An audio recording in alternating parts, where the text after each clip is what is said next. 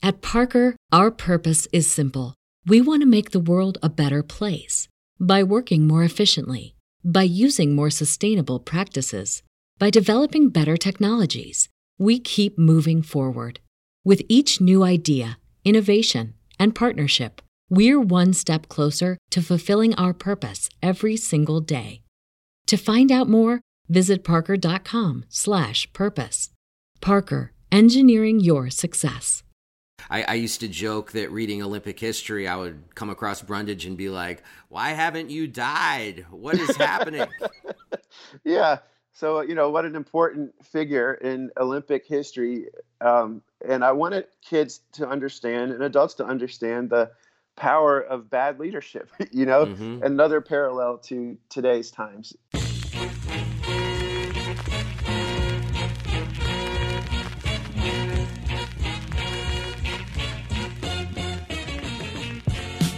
Welcome to the Edge of Sports podcast. I'm Dave Zirin. Ooh, I'm excited this week.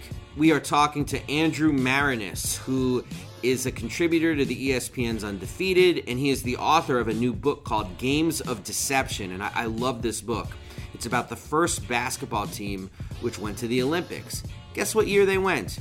It was 1936. It was Hitler's Olympics. That's the first time there was Olympic basketball, and the story behind it will blow your mind.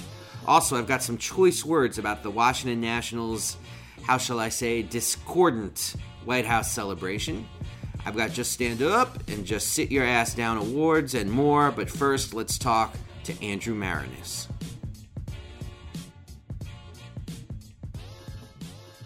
Um, I asked someone here in studio um, who's a real sports guy, like, when was the first um, basketball tournament at the Olympics, and uh, his guess was 52.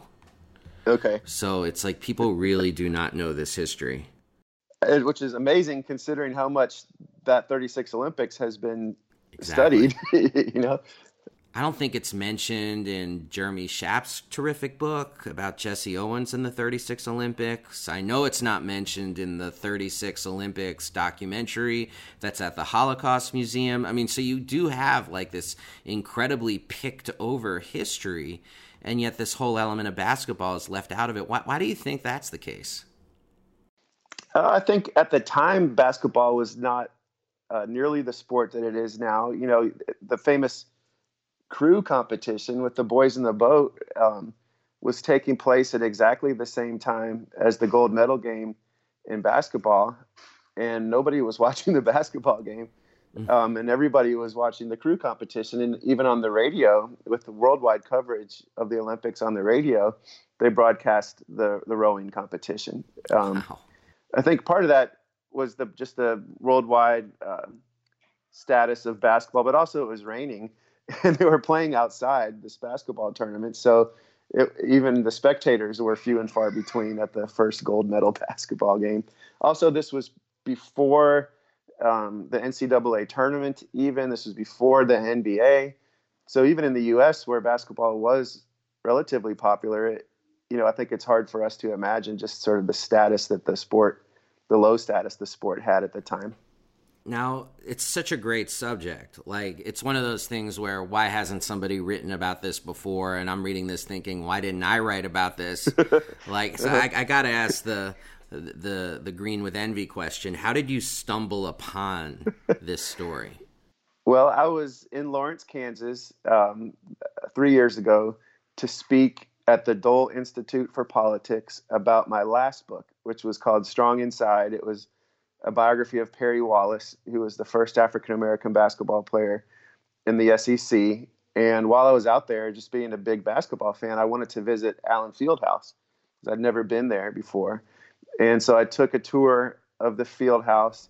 It's amazing, they, isn't it? I've done that. Yeah, it's, it's incredible. And the, the, the Hall of Fame that they have there is just as good as the Naismith Hall of Fame. I mean, just the history of basketball at that school. Um, but then attached to it, they have a new building called the DeBruce Center, where they have the James Naismith's original rules of basketball under glass, just like you might see the Constitution at a archives in D.C. Um, and so I, I, saw those original rules, and then adjacent to that, they had a picture of James Naismith the inventor of basketball, with a Japanese basketball player from during the 1930s.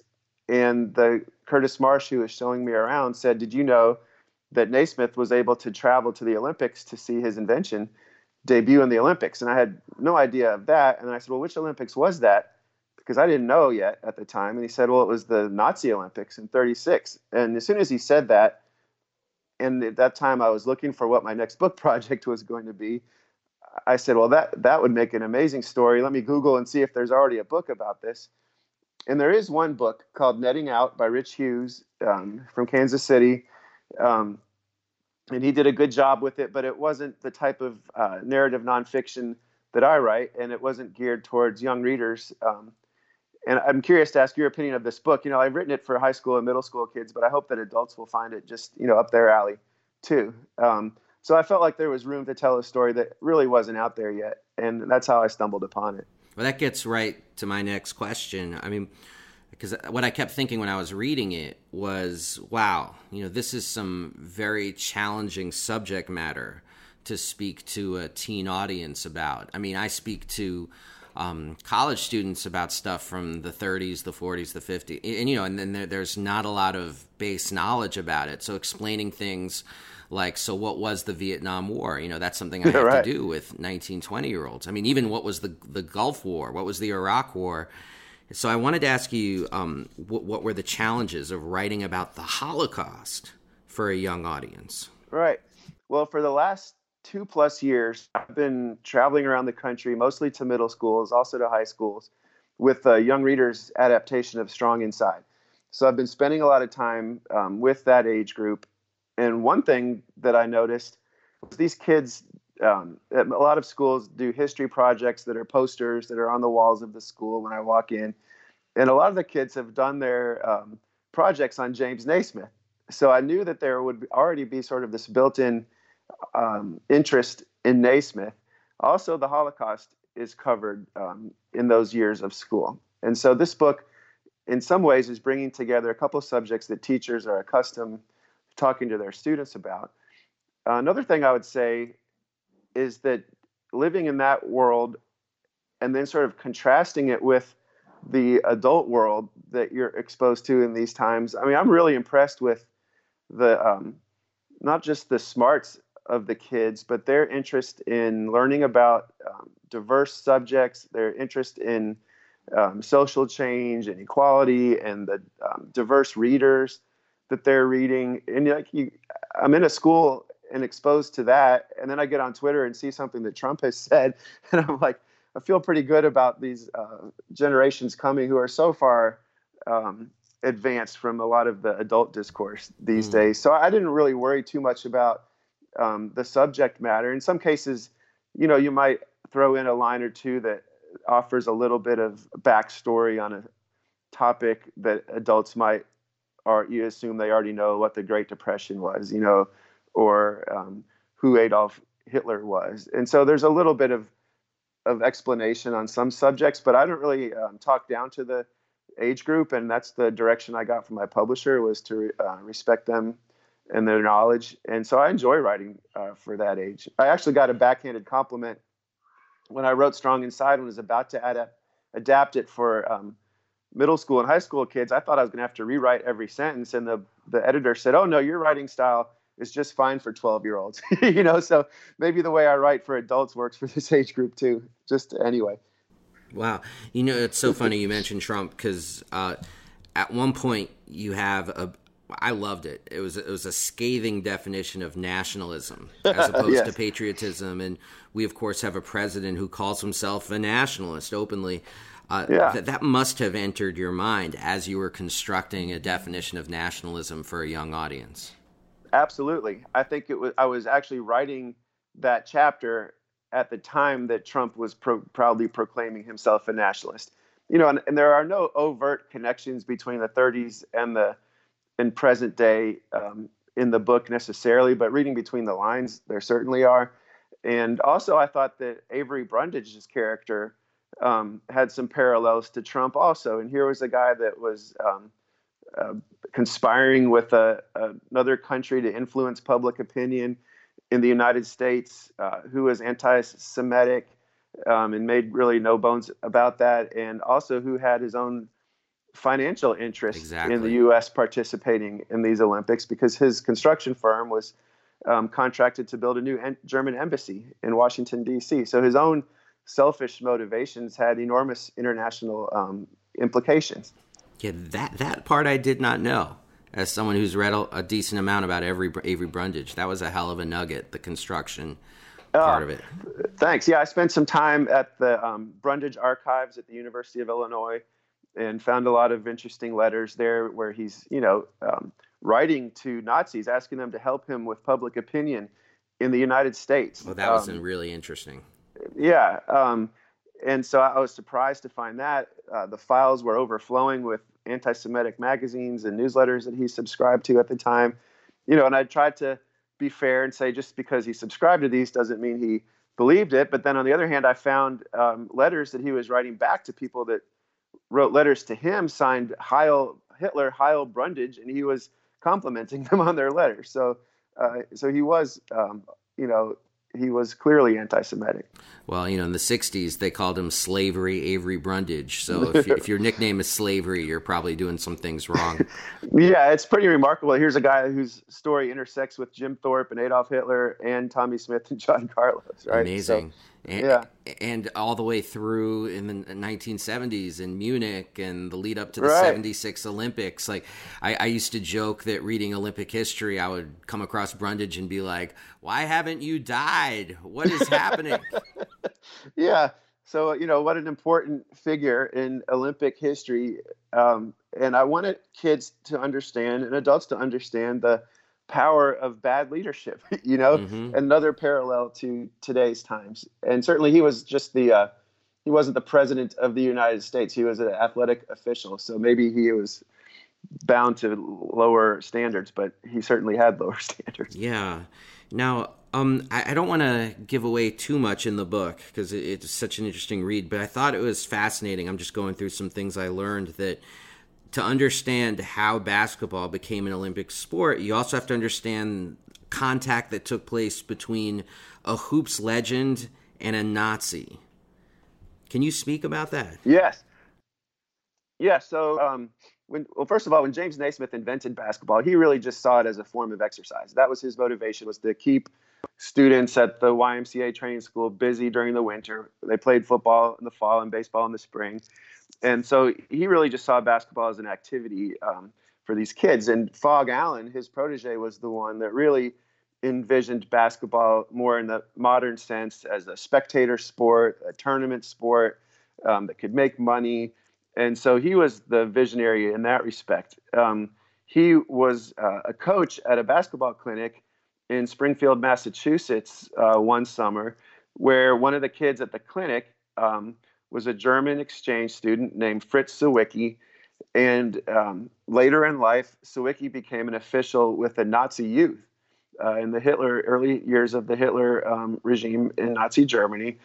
And so Phog Allen was initially um, pitching Olympic officials in Los Angeles, to try to get basketball included in the 32 Olympics as a medal sport or even um, an exhibition sport and it was looked over even as an exhibition in favor of American football, which no other countries really played at the time. But the LA officials figured they could fill the Rose Bowl um, with a big crowd and make a lot of money on ticket sales. So while he was in LA um, for those Olympics, Allen met with um, basketball officials from Japan um, and from Germany. Carl Diem, who was the leading um, amateur athletic official in Germany at the time and the Japanese official said, well, we're supposed to host the Olympics in 1940, so we can pretty much guarantee we'll get basketball there. Um, but I'll help you lobby the Nazis uh, and the Germans to get it in the 36 Olympics. And so Phog Allen also met with, with Diem in LA and was writing letters back and forth to him, was lobbying with Fritz Sawicki uh, in the Hitler Youth. And so it was these German contacts, um, Nazi contacts that really came through for Phog Allen. And Diem wrote um, Phog a letter in 34 saying, you know, you've been successful. We're adding basketball uh, to the Olympics. And I think there were probably a couple of reasons, in addition to his just personal connections and his years of, of lobbying. I think the, the Germans and the, the Nazis were really um, trying very hard to make sure that the United States did not boycott the Olympics. Mm-hmm. And so they added basketball. They even played a baseball exhibition game at the Olympic Stadium in front of 110,000 people. And I think they were throwing bones our way to add these popular American sports to their Olympics to help ensure our participation. Now, you write about that, about the boycott movement against the 36 Olympics. And I, I wanted to ask your opinion, like, w- without the benefit of hindsight, um, what do you think the correct position of 1936 should have been, the correct political position? Is it you boycott because of what you're hearing about Nazi Germany? or you go Jesse Owens style and you show that white supremacy is a myth because you win four gold medals and spit in Hitler's eye. Like, what do you think yeah. going going into 36, not I having the it, benefit of the hindsight? What what do you think is the correct position? Yes, and it's so hard to answer without the knowledge that we have now of what what followed. But um, and you're right. Jesse Owens wanted to go to Berlin. Sam Balter, who was a Jewish member of the U.S. basketball team, thought very carefully about it, and he went to Berlin. He he did feel the best thing that he could do was to go and succeed in Hitler's face, you know, and win gold medal, which he did. Um, I think the important thing to remember is it really wasn't even a fair fight. Um, there were hundreds of thousands of people, you know, who I think 100,000 marched through the streets of New York uh, in protest of the Nazi regime. I think often we think, well, we didn't really know how bad things were mm-hmm. at that time. You know, it was only years later. But there was a significant boycott movement. People were making all the right arguments about how can you go to this competition that's supposed to be about sportsmanship and fair play in this country that um, is about neither. You know, and the um, there was quite a bit of persecution against uh, not just Jews at the time, but uh, any political opponents of Hitler, uh, communists, you know, and so um, people did know about it. There were incredible um, columns in national newspapers, even college newspapers. Ohio State, Jesse Owens' own school said we should boycott the Olympics. The paper at UCLA, where a lot of the American basketball players were from, was in favor of a boycott. And yet you had Brundage that um, went on a supposed fact-finding mission to Berlin ahead of the Olympics, and really just enjoyed wining and dining with his Nazi friends, um, who was asking Nazi officials to send positive publicity to American newspapers to offset the negative coverage of the Nazis at the time, and even the AAU um, board, which made the the vote that really mattered about U.S. participation or not, um, had quite a few Nazi sympathizers uh, on the board. So it was a narrow vote public opinion was very narrow at the time, and I think if there had been an honest dialogue about it, we probably would have boycotted. And I think even with the benefit of hindsight, that would have been the correct decision. There was enough knowledge of what was happening there that that, that would have been a reasonable decision to come to. No, absolutely. No, I agree with you about that. There was enough knowledge that people had to make a very different kind yeah. of decision about 1936 and even um, I should mention the best college team in the country at that time was Long Island University, and they refused to play in the um, qualifying tournament uh, to determine the basketball team that year. It was determined not as individuals as we think of now, but teams played, and the best two teams um, in the qualifying tournament were combined to become the U.S. Olympic basketball team. And the coach at LIU was uh, a well-known figure in basketball, Clair Bee he had a handful of Jewish players on his team. It wasn't all Jewish players, but he held a vote with his team and he said if even one person um, does not feel comfortable with the idea of winning this tournament and representing the U.S. in Nazi Germany, we won't play in the qualifying tournament. And I think seven hands went up, uh, and so they they boycotted the tournament. So there there again, it, it shows there was enough knowledge of what was happening. There were people taking principled stands, uh, even the best college basketball team in the country. Wow. Now, this night, you, you just uh, referenced it, but I, just so folks know, and again, I'm like trying to walk this line between not giving away too much that's in the book because I want people to read it. But this 1936 team, this pioneering Olympic team, like racially, socioeconomically, geographically, who was this team? Yes. So I make a point in the book um, of comparing uh, some of the um, the, the, racism in Germany and the racism in the United States at the time. Uh, there were no African American players on this basketball team because they, their, their teams were not allowed to compete in the competition. Um, the, as I mentioned, there was one Jewish player on the team who came from an amateur team in Los Angeles, from Hollywood, from Universal Pictures, of all places. And so uh, the best amateur teams in the country at that time were represented uh, YMCA's, colleges, and the AAU. And AAU at that time was different than we think of now with high school phenoms. It was um, basically sort of semi-pro teams. Uh, these were college graduates who, without an NBA uh, or any sort of professional basketball really to play, would uh, represent companies that sponsored amateur basketball teams as a way to promote their companies. And so they would get jobs that really just allowed them to play for the company basketball team in a lot of cases. And so the best two teams that emerged from that qualifying tournament, one was from Universal Pictures in Hollywood, where these guys worked as stagehands uh, on movies like Frankenstein and Dracula. And in fact, the, the creator of the team at Universal was Jack Pierce, who was the head uh, makeup man at Universal, who actually created the iconic look for Frankenstein. Um, the other team was the McPherson Globe Refiners from the middle of Kansas, McPherson, Kansas. Um, they had a player named Joe Fortenberry, who is considered the first player ever to dunk a basketball. Um, he actually probably was just the first player to dunk at Madison Square Garden, but New York media being what it is, they declared him the first player ever to dunk the basketball. Uh, Arthur Daly described his unusual motion as like a diner customer dunking a roll in coffee, and that's where that terminology came so from. So great. yeah, so I really loved um, learning about these teams. I spent time in McPherson, where there's still a mural on a, a wall downtown celebrating their role in the 1936 Olympics. Uh, in a couple of weeks, one of my first book events will be at the museum in McPherson, where I found a lot of photos um, uh, from these players that their families had donated. So it was fascinating to learn about these first Olympic basketball players who really no one's ever heard of before. Yeah, that's awesome. Um, and you mentioned Sam Balter, uh, the first Jewish player who was on that team. Uh, can, yes. What What do we know about him and any feelings he might have had about going or not going? Yeah, so Sam's parents um, were immigrants to the United States um, from Belarus, and they uh, first went to Detroit and then out to LA, where his father became a contractor building houses. Um, Sam was a sports writer in high school and a great basketball player. He played at UCLA uh, and then joined the Universals team.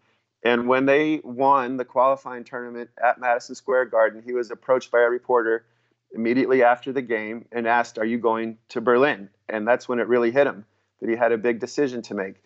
And um, he asked for opinions from people that he respected um, uh, Jewish uh, friends and rabbis and um, non-Jews, you know, just to sort of gain opinions about what the right decision would be. And he said that so many people were um, approaching it from a political standpoint, uh, as opposed to thinking about him as just an individual.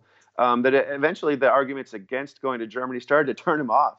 Um, and he was a basketball player at heart who had earned the right to go to the Olympics and he said that he may have been rationalizing it for those reasons, but in the end, he decided the best thing he could do would be to go to Berlin and compete well, win a gold medal, and that would be the best rebuke of Hitler. Um, and so, and also, he was told by Avery Brundage and by others that you know this really wasn't Hitler's Olympics. These are the Olympics uh, that just happened to be hosted in Germany this year, and so it won't be um, a political scene at all. And even on the boat to Germany, he realized that was that he had been sold uh, a lie there when Brundage um, was disparaging the boycott movement to the athletes on the boat. Uh, they arrive in Hamburg, and there's a big "Welcome to Germany" sign that's flanked by an American flag and a Nazi flag. Um, when they arrive at the Olympic Village, they're greeted by um, Nazi soldiers who march them to their dorms. And then in the dormitory there's nazi literature on the coffee table you know um, and so immediately balter realized this was the nazi olympics. And yet he even said that um, people were warm and welcoming in berlin. He thought it was cool how many people lined the streets to welcome the team as they took a boat uh, a bus through town. Um, and um, even after uh, he comes back to the united states and lives his life as a radio announcer of some acclaim he he always said this was the highlight of his life, and that he understood in his obituary someday it would say gold medal winning basketball player Sam Balter. He was proud of that, uh, despite all that happened um, after those Olympics. Amazing. You know, I, I really do appreciate your time. I, I one more question. I kept thinking because I was learning so much reading this book. What what sticks with you as far as what you learned that you didn't know going in? Um, well, I mean, it starts with the very basic. I didn't know this is where the basketball started. Um, I didn't know the level of coordination between Avery Brundage and German officials to influence public opinion in the U.S. I didn't know that the boycott movement was so close to succeeding. Even a couple years before the Olympics, I think nearly half of the American mm-hmm. public thought we should boycott the Olympics. And then there was a scene at the end of this that I tell at the end of the book that I thought was a really interesting full circle moment where after the Nuremberg trials, when uh, I think 11 Nazis uh, were to be hung in Nuremberg for their crimes against humanity, that those hangings took place, of all places, on a basketball court, where the American guards at the at Nuremberg Palace of Justice every other day would play their their basketball games, but on this day they hung the Nazis, um, and so that made an interesting uh, chapter towards the end. So I was always approach my stories. Uh, this is advice that I got my, from my father, who's an author, to not be surprised by anything, to be open to anything you learn. But there were a ton of surprises for me um, throughout the year and a half that I was working on this book. Imagine someone telling James Naismith in 1891, "Hey, you're not going to believe what's going to happen on one of these basketball courts in 50 years." Yeah, no kidding. Um, and it's pretty remarkable that he he was there for those Olympics. So um, yeah, the Naismith yeah, it was a really fun story to tell. I really love that Naismith ball basketball. Right, that, that, that was the first ball. idea, and he was uh, luckily he wasn't a uh, had didn't have a big enough ego to agree to that name. and I just got to give you a lot of credit. Like that's something I'm teaching this sports history class. My students ask me they they ask me how did basketball then go from Springfield, Massachusetts YMCA 1891 to becoming so popular and so international within a couple of decades. And I thought you just had the greatest explanation for that because that's oh. always been confusing to me too. Yeah, and it, so, was, it was really good. So this school in Springfield where Naismith invented the game was called the International YMCA Training School, and it was training people from all over the world to go back to their countries or Americans and Canadians to sort of evangelize around the world. Um, in establishing YMCA's and to be directors at WISE. And so they left that school with this knowledge of this new game. There was also a, a newsletter um, created by that school called the Triangle, which I just think is a cool nugget. Also, every Y that we all see in the country has a, a triangle in their logo, right? And so that mm-hmm. was started even back then. There's this newsletter uh, listed the rules of basketball, and that was sent all over the world also. Then in World War One, American soldiers took the game with them to Europe, and there was a, a, sort of a mini Olympics held among the Allies there, where basketball was played. And so, even at that age, without the internet, you know, without uh, TV and other quick ways of spreading the word, it, it, got out there extremely quickly with these people leaving Springfield uh, with knowledge of this fun new game. Amazing. You know, one of the things I always ask authors is what uh, music they were listening to uh, as they were preparing the book. So that'll be my last question for you. Did you have any inspirational soundtrack that got you through? That's a great question. Well, I have a better answer for my last book about Perry Wallace, which took place mostly in the 60s. I always had my radio in the car turned to a 1960s channel so I could just be listening to the same music as the characters in my book. Um, with this one, I wasn't really into 1930s music, so mm-hmm. I wasn't doing that. But my kids, uh, I drive them to school every morning. My daughter loves Flo Rida, so I guess I'll go with Flo Rida was a song I was, or an artist that I was listening to a lot um, as I was writing this book. You know, you put his name together, and it's Florida. I don't know if you knew that. yeah, yeah, I had to teach my daughter that, and so when we went to um, Disney a couple years ago, she's like, "Will Flo Rida be there at Disney?" And I said, "I, I don't think so." But we actually um, tweeted a little video of her asking him to come meet us at Disney World, um, but you know, didn't happen. Oh man, so close. Yeah, so close. Maybe next time. Hey, Andrew Maraniss. First of all, thank you so much for writing the book. Uh, the book is Games of Deception. I absolutely could not recommend it higher. It was so fantastic. And thanks so much for being on the podcast. Well, that means a lot, Dave. I admire the work that you do. It's so important, and uh, to be on your show is a real honor. Thank you. Oh, I appreciate it. All right, be well. All right, Dave. You too. Have a great day. We'll be back right after this, after a quick word from mybookie.ag. Okay, look, are you the type of fan that knows football so well that you could choose any game and call it? Well, MyBookie is the place for you because they let you turn all your sports knowledge into cash in your wallet. Between football season, NBA, and the start of the college basketball season, it's time to get off the sideline and get into the action with MyBookie. If you're the kind of person who likes to bet a little to win a lot, try a parlay. For instance, if you like a couple of the big favorites this week, parlays are perfect because they let you bet multiple games together for a much bigger payout.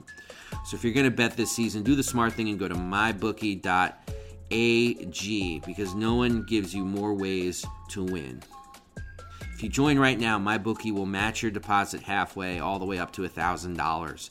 That means if you deposit $2,000, you get an extra $1,000 in free money to play with. Damn.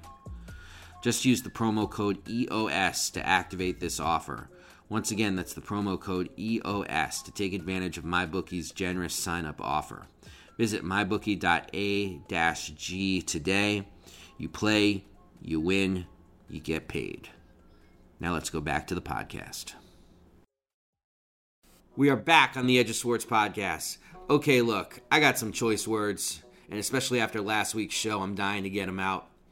Members of the Washington Nationals, in case you didn't hear, went to the White House to celebrate their World Series victory, and a MAGA rally broke out. In the normally apolitical post win ceremony, Mr. National Ryan Zimmerman spoke directly to Trump in his remarks, saying, We'd also like to thank you for keeping everyone safe in our country and continuing to make America the greatest country to live in the world. But even that bit of treacle was dwarfed by catcher Kurt Suzuki's whipping out and donning a MAGA hat as Trump bizarrely embraced him from behind, his hands cupping Suzuki's bosom. When asked about his MAGA move, Suzuki texted USA Today Sports and said, Just trying to have some fun. Everybody makes everything political. And Christine Brennan, the great columnist for USA Today, wrote in response Of course, Suzuki was the one who made this political, not the people who looked on shocked. So, why was this all so tin eared? First and foremost, the Nationals don't exactly represent MAGA country. Their fans, as we talked about last week, booed Donald Trump during Game 5 of the World Series. Those boos and the subsequent booing Trump received at an Ultimate Fighting Championship event in New York City over the weekend has sent Trump into such a tailspin of neediness that he will be attending his third sporting event in the last two weeks uh, in Alabama. That's we're recording this right before that game is about to take place, with the hope of finally finding a sports audience that doesn't find him odious.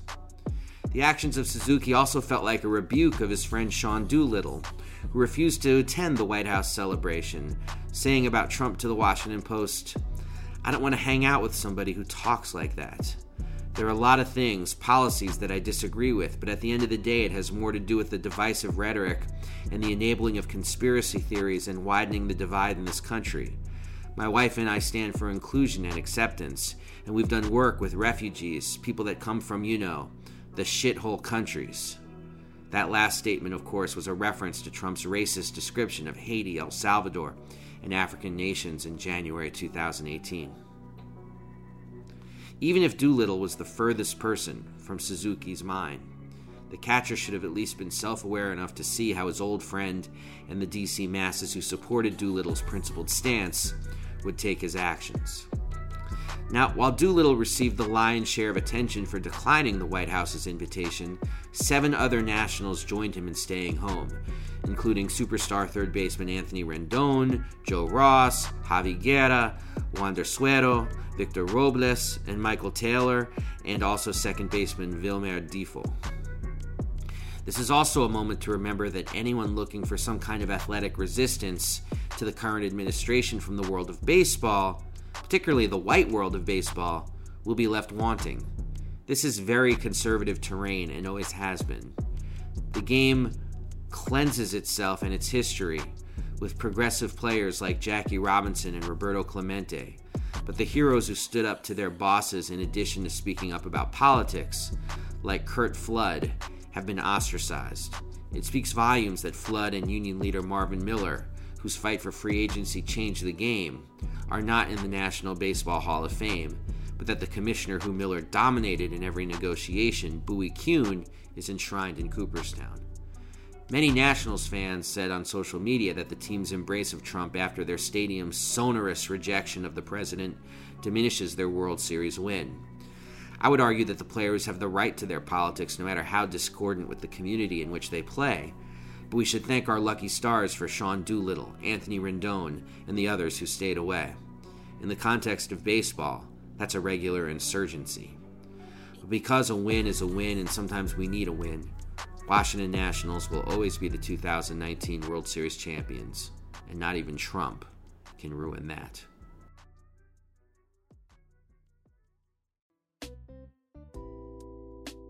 We'll be back right after this with a quick word from Edge of Sports.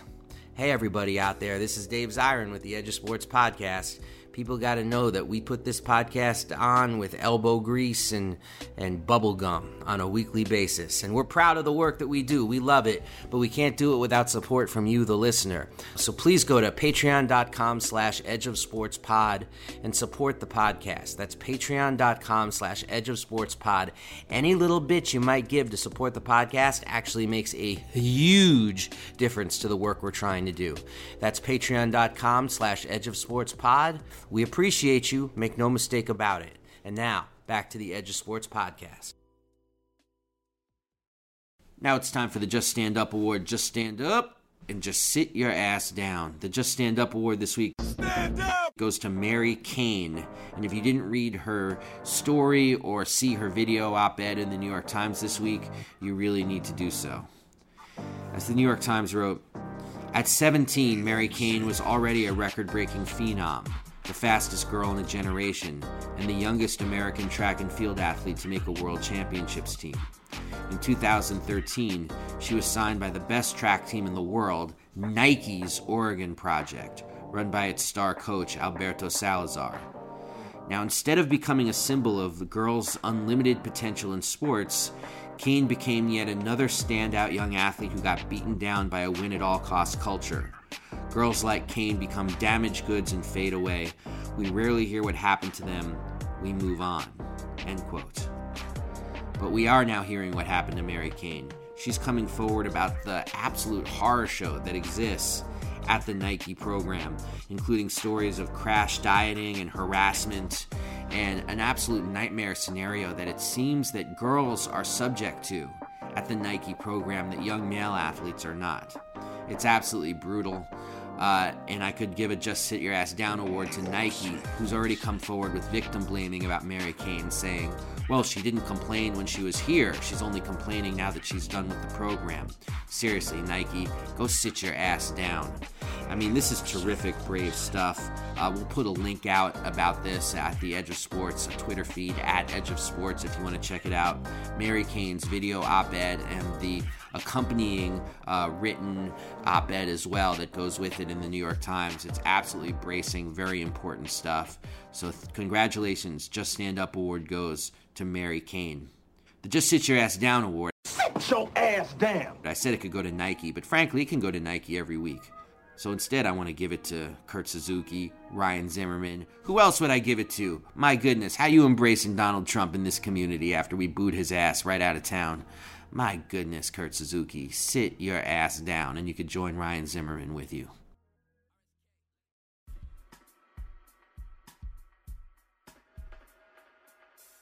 Well, that's all the time we have for this week's show. Thank you so much to Andrew Maraniss for the interview. Thank you so much to everybody out there listening. Uh, if you want to support the show, you can always go to patreon.com slash edge of sports pod. Every bit of support makes a huge difference in terms of doing what we want to do. Um, thank you to everybody who chimed in about last week's show and enjoyed themselves.